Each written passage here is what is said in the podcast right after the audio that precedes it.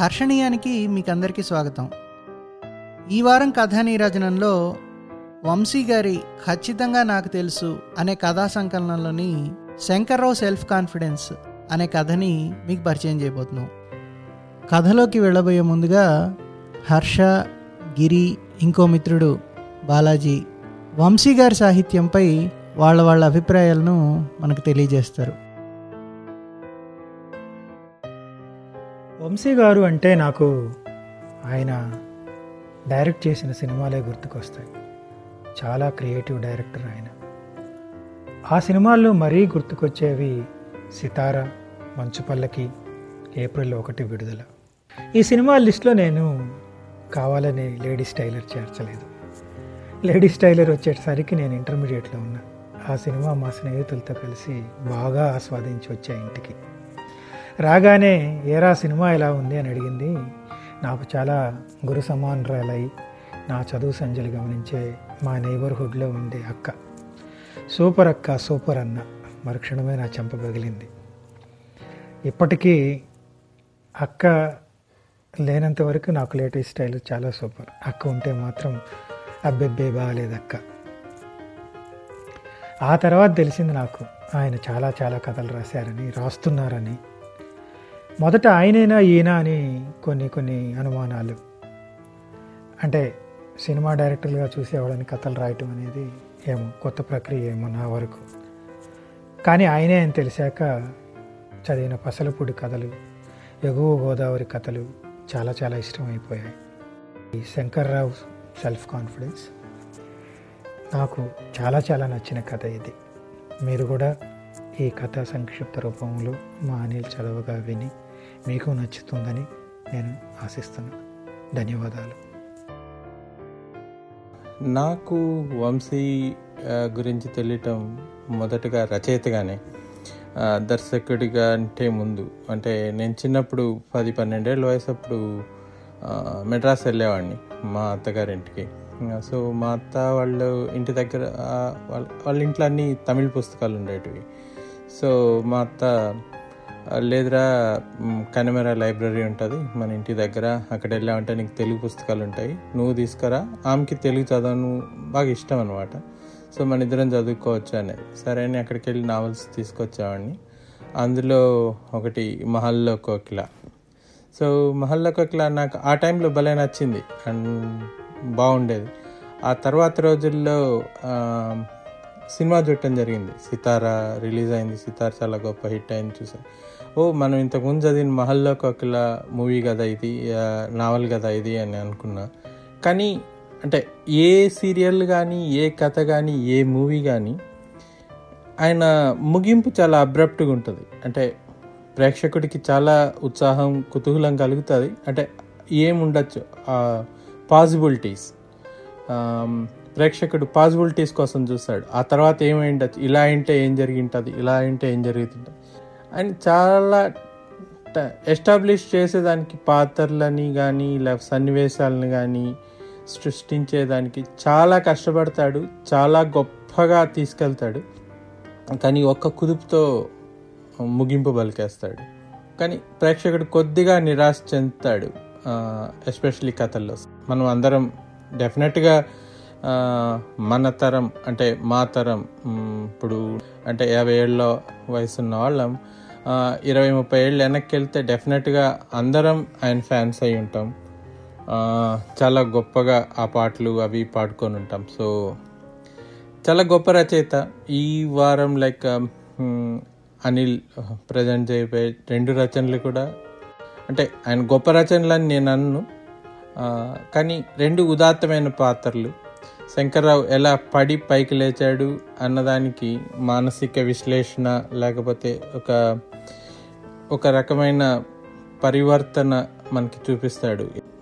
మీరందరూ డెఫినెట్గా ఈ రచనలు ఎంజాయ్ చేస్తారు. కొద్ది రోజులు వెనక్కి వెళ్తారు వంశీతో.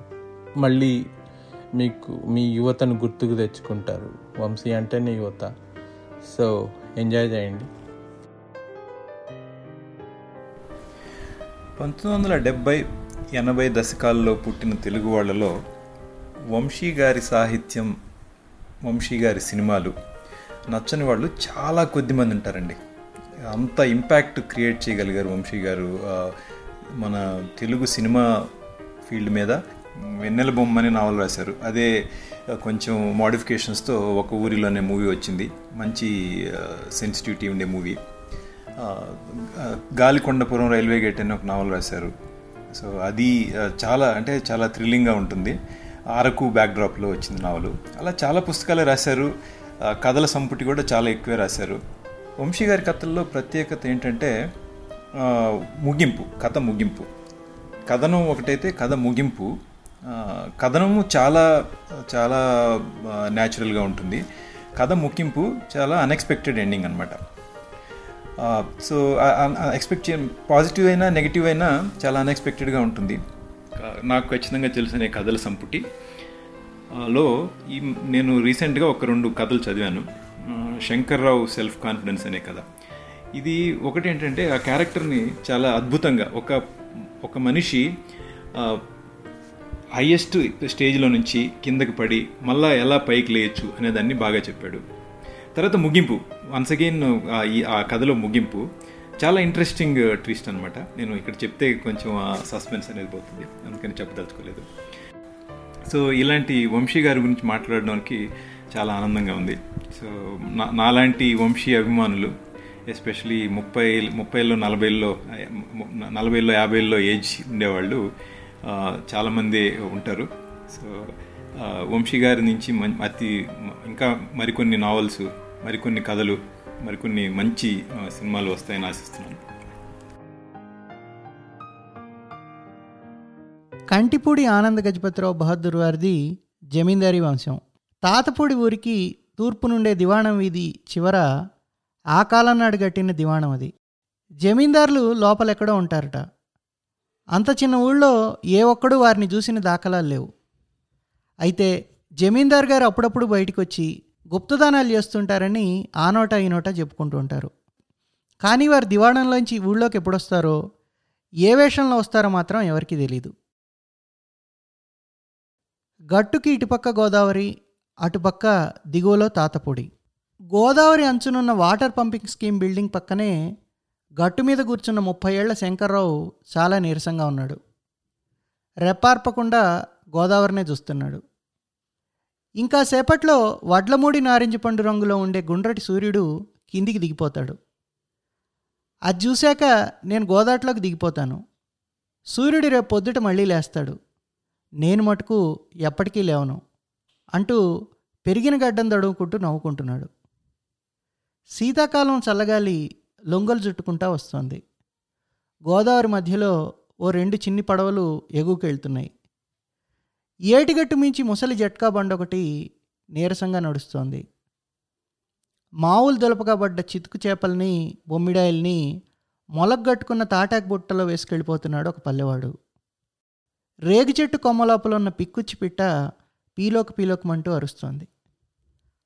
ఆ రోజు నవంబర్ పదమూడు. ఆ వాతావరణాన్ని చూస్తా గాలి చప్పుళ్ళు వింటున్న శంకర్రావుకి జరిగిపోయిన రోజులు గుర్తుకొస్తున్నాయి. వాళ్ళది తాతపుడే దేవాంగుల కులం. శంకర్రావు తాత నూలు నూకరాజు తండ్రి సోమరాజు నూరు కౌంటు గుడ్డ నేయడంలో చాలా గొప్పోళ్ళు. శివరాత్రికి ద్రాక్షారామం గుళ్ళో అమ్మవారికి చేరబెడతామని మొక్కుకున్న వాళ్ళు ముందు వాళ్ళ ఇంటికి వచ్చి చీరలు నేయమని పురమాయించుకొని బజానాలు ఇచ్చేవాళ్ళు. తాత తండ్రి కంటే మెరికలాంటి వాడైన శంకర్రావు వాళ్ళ ఊరికి అడ్డదారిలో వెళ్తూ వచ్చే మండపేట టౌన్ వెళ్ళి తాతపొడి నూలు నూకరాజు వారి బట్టల దుకాణం అన్న పేరుతో ఓ బట్టల షోరూమ్ తెరిచాడు. లోపలికి వెళ్ళి దాని డెకరేషన్ చూసిన వాళ్ళకి మొతులు పోతున్నాయి. బట్టలు అమ్మే వాళ్ళంతా ధగధగా మెరిసిపోయే అందమైన ఆడపిల్లలు. వచ్చిన కస్టమర్ కొన్నా కొనకపోయినా కాఫీలు కూల్ డ్రింకులు ఇస్తున్నారు. సరుకుతో వెళ్ళేటప్పుడు రకరకాల గిఫ్ట్లు పండగలకి బంపర్ డ్రాలు. వ్యాపారం ఏ ముహూర్తాన్ని మొదలుపెట్టాడో కానీ ఒకటే వెలుగు. చుట్టుపక్కల వాళ్ళ నుంచి వచ్చే కొనుగోలుదారులతో ఎప్పుడూ నిండిపోయిండేది షాపు. కొన్నాళ్ళకి అటుపక్క రాజమండ్రి ఇటుపక్క రామచంద్రాపురం కాకినాడ తాటిపాక అమలాపురాల్లో కూడా షాపులు తెరిచాడు. అవి కూడా పెళ్ళివారిళ్ళలాగా కళకళలాడిపోతున్నాయి. నూలు శంకర్రావు చేయి పెడితే బంగారం అనే పేరు వచ్చేసింది. ఎక్కడ చూసినా నూలు శంకర్రావు పేరే. మంచివాళ్ళైతేనే చెడ్డవాళ్ళైతేనే రకరకాల స్నేహితులు అతనికి తయారయ్యారు. వాళ్ళలో చాలా లౌక్యుడు తెలివైన వాడైన పూర్ణ అనే పూర్ణచంద్రరావు చాలా తక్కువ కాలంలో దగ్గరైపోయాడు శంకర్రావుకి. ఒక సాయంత్రం శంకర్రావుని కలిసి సోదరా ధవిళేశ్వరం దగ్గరలో ఆరెకరాల కొబ్బరి తోట అమ్మకానికి వచ్చింది. కొంటావా? అని అడిగాడు. ఏదో బట్టల వ్యాపారం చేసుకునేవాడిని నాకెందుకు అయ్యన్ని? అంటున్న శంకర్రావు మూతికి చెయ్యడ్డేటేసిన పూర్ణ జీవితం అంటే సంపాదించి వయసు అయిపోయాక పిల్లలకి ఇచ్చి చచ్చిపోవడం కాదు. మానవ జన్మ ఎత్తినందుకు సంపాదించింది ముందు మనం అనుభవించాలా? అంట చాలాసేపు చాలా బలంగా మాట్లాడి మాట్లాడి శంకర్రావులో ఒక మార్పు తీసుకొచ్చాడు. ఓ ఐదు ఎకరాల స్థలం కొనిపించి దాని మధ్యలో గెస్ట్ హౌస్ కట్టించాడు. గెస్ట్ హౌస్ కట్టి దాన్ని ఓపెనింగ్ చేయించడంతో అవ్వలేదు. ఓ రోజు ఓ ఫుల్ బ్రాందీ బాటిల్ తెచ్చి పొడవాటి గాజు గ్లాసులో చాలా తక్కువ పోసి మిగతాది నీళ్ళతో నింపి నెమ్మదిగా పుచ్చుకో స్వర్గం కనపడద్ది అన్నాడు పూర్ణ. అలా పుచ్చుకోవడం మొదలుపెట్టిన శంకర్రావుకి నిజంగానే స్వర్గం కనిపించింది. అంతకుముందు తన ఎరగని స్వర్గం కళ్ళ ముందు కనబడింది. ఎప్పుడూ మాణిక్యం నోట్లో వేసుకొని మాట్లాడే పూర్ణ ఎలాగుంది? అన్నాడు. చాలా బాగుంది కానీ నువ్వు నవ్విలేదేంటి సోదరా? అన్నాడు శంకర్రావు. గుట్కా పెగ్గుకి పెగ్గుకి మధ్య ఈ పొట్లం ఒకటి వేసుకుంటే ఇంకా మజాగా ఉంటుంది అన్నాడు. ఏది ఒకటి? చింపి అంటే ఇచ్చాడు పూర్ణ. మందు గుటకేశాక గుట్కా వేసుకున్న శంకర్రావు బాగా ఎక్కేయడంతో పడిపోయాడు. కానీ మర్నాడు మందు మొదలెట్టాక మళ్ళీ గుట్కా కావాలనిపించింది శంకర్రావుకి. కొన్నాళ్ళకి ఎన్నో గంటల పాటు బాగా డైల్యూట్ చేసిన బ్రాందీ తాగడం ఒక్కో పెగ్గుకి మధ్యలో గుట్కా నవ్వడం పూర్ణని పిలిచిన శంకర్రావు స్వర్గం అంటే ఇలాగుంటుందని నాకు తెలుసు సోదరా అన్నాడు ఓ రోజు పెళ్ళిగానే శంకర్రావు గెస్ట్ హౌస్కి పొద్దోయేదాకా ఆడమనిషిని పంపించడం మొదలుపెట్టాడు పూర్ణ. మొదటి నెలంతా ఒక మనిషే. ఆ తర్వాత వారానికో మనిషి. ఆ తర్వాత రోజుకో మనిషి. ఇలా తాగుడు ఆడవాళ్ళ గొడవల్లో పడిపోయిన శంకర్రావు ఆమత్తులోనే షోరూమ్స్ ఇన్ఛార్జీలకు ఫోన్ చేసి మాట్లాడి చిన్న తేడా వస్తే నానా మాటలు అనేసేవాడు.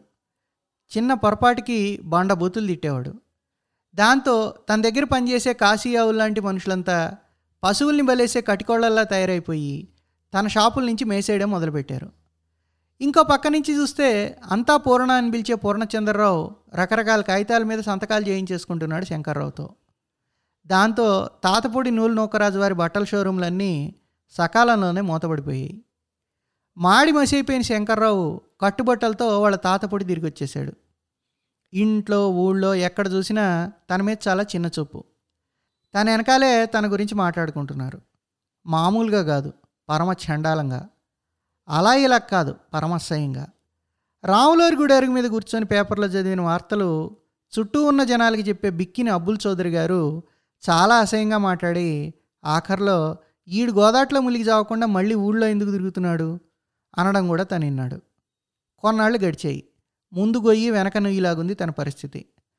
ఆఖరి సూర్యాస్తమయం చూసి గోదాట్లో దూకి చచ్చిపోదామనే నిర్ణయానికి వచ్చిన శంకర్రావు ఈ సాయంత్రం ఇక్కడికి వచ్చాడు ఇలా గడిచిన రోజులు గుర్తు చేసుకున్న శంకర్రావు గోదావరి కేసి చూశాడు. అందమైన సూర్యుడు ఆరెంజ్ రంగులో అస్తమించి ఐదు నిమిషాలైంది. చలిగాలి ఊపు పెరిగింది. చీకటి చిక్కబడింది. కాస్త దూరంగా ఉన్న ఊరు మాట మడుగుతుంది. లేచిక దూకేద్దాం అనుకుంటున్న టైంలో ఒక మనిషి వచ్చి తన పక్కన చేతికెళ్ళబడ్డాడు. ఈ టైంలో ఈడెవడా అనుకుంటా ఆ మనిషినే తేరిపారి చూస్తున్నాడు శంకర్రావు. తెల్లగా పొడుగ్గా ఉన్నాడు. గ్లాస్కో లాల్చీ పంచె కట్టుకున్న ఆ మనిషి వయసు అరవై ఐదు ఉంటాయి. పిచ్చిగా చిత్రంగా చూస్తా విచిత్రంగా నవ్వుతున్నాడు. ముఖం నిండా పులుముకున్న నవ్వు. ఎన్ని కోట్లు ఇస్తే దొరుకుతుంది మిత్రమా? ఇంత చక్కటి వాతావరణం అన్నాడు ఆయన. అవునవును అని పొడిగా అన్న శంకర్రావు లేచి కొంచెం ముందుకి నడుస్తుంటే వెనకబడ్డా ముసలాయన. కాస్త ఇబ్బంది పడ్డ శంకర్రావు ముందు నాకు కొంచెం పనుంది నాకు కూడా రాకండి అన్నాడు. నీ పనేంటో నాకు చెప్పకూడదా? అంటా నవ్వేశాడు ఆయన ఎంతసేపు అయినా ఆయన కదలడం లేదు. రకరకాల ప్రశ్నలు ఇస్తున్నాడు ఆయన ముందేదో పనుందంటున్నావు? ఏ పని? ఎందుకు? అంటున్నాడు. చాలా చిరాకు వచ్చేస్తోంది శంకర్రావుకి. చావడానికి. గుండెలు గుబిల్మన్న ముసలాయన చావడానికా? మనల్ని మనం చంపుకోవడం ఎంత పాపమో తెలుసా? అసలు ఎందుకు చావాలనుకుంటున్నావు? అన్నాడు. చెప్పనుగాక చెప్పను అరిచాడు శంకర్రావు. వెన్నెల్లో గోదావరి మెరుపులాగా నవ్విన ఆయన శంకర్రావుని మాటల్లో పెట్టి కథంతా జాయిగా లాగేశాడు. అంతా విన్న ముసలాయన నువ్వు తిరిగి నీ వ్యాపారాలు మొదలు పెట్టాలంటే ఎంత పెట్టుబడి కావాలి? అడిగాడు. యాభై లక్షలు కావాలన్నాడు.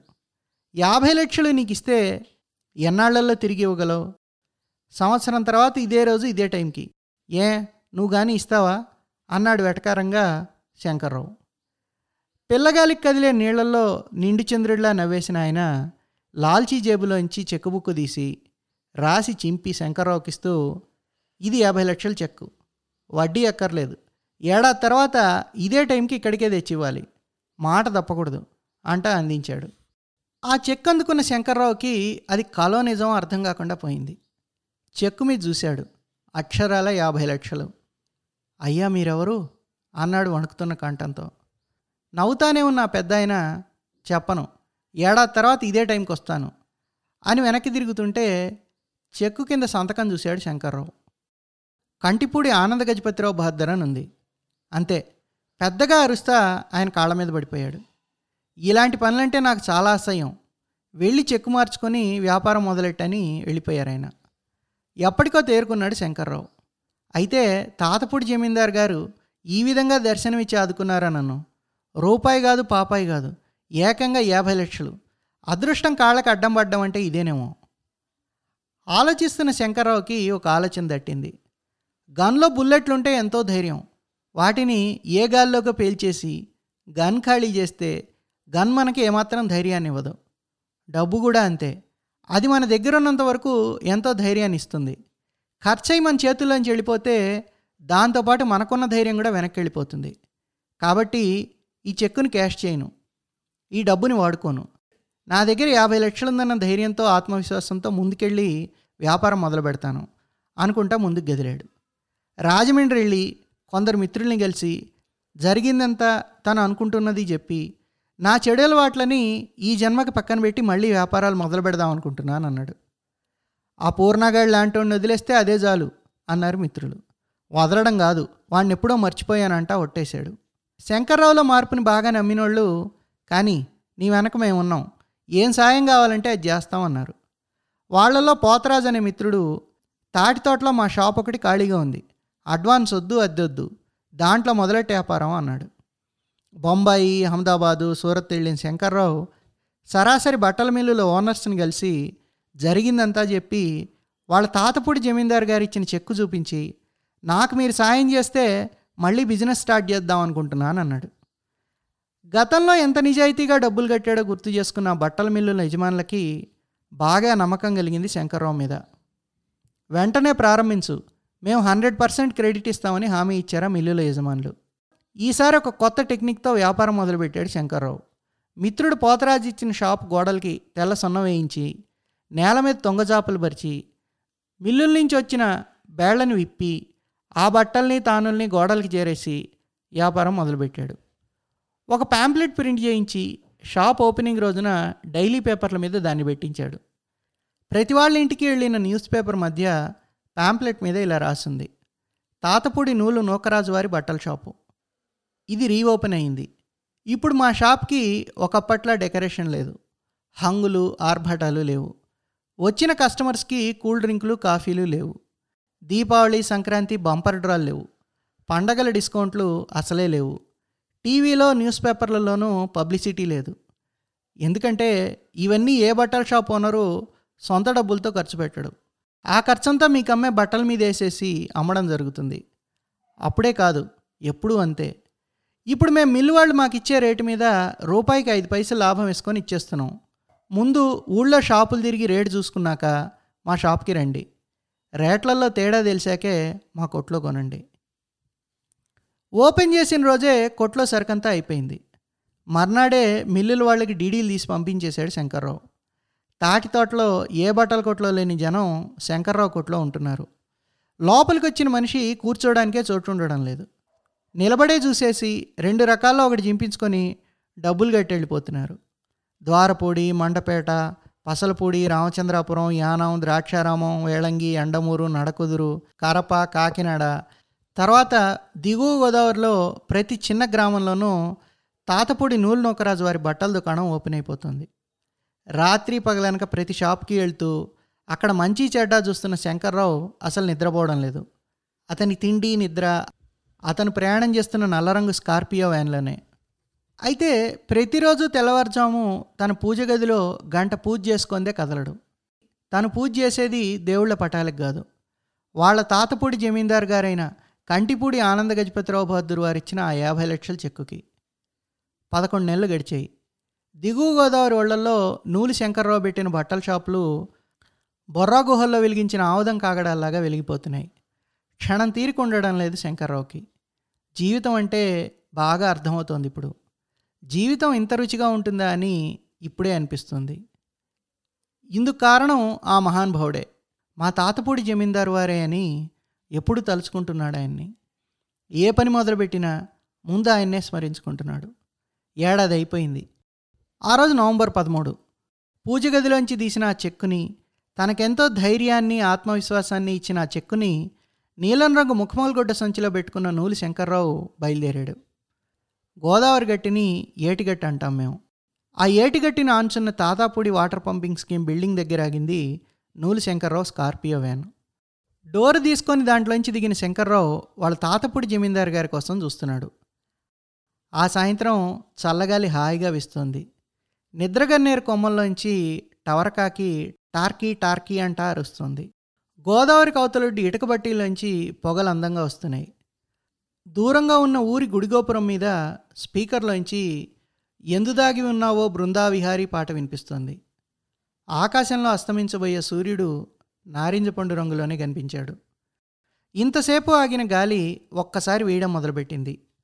ఆపద్బాంధవుడు ఆగర్భ శ్రీమంతుడు అయిన వాళ్ళ తాతపూడి జమీందారు కంటిపూడి ఆనంద గజపతిరావు బహద్దర్ గారు కనిపించారు.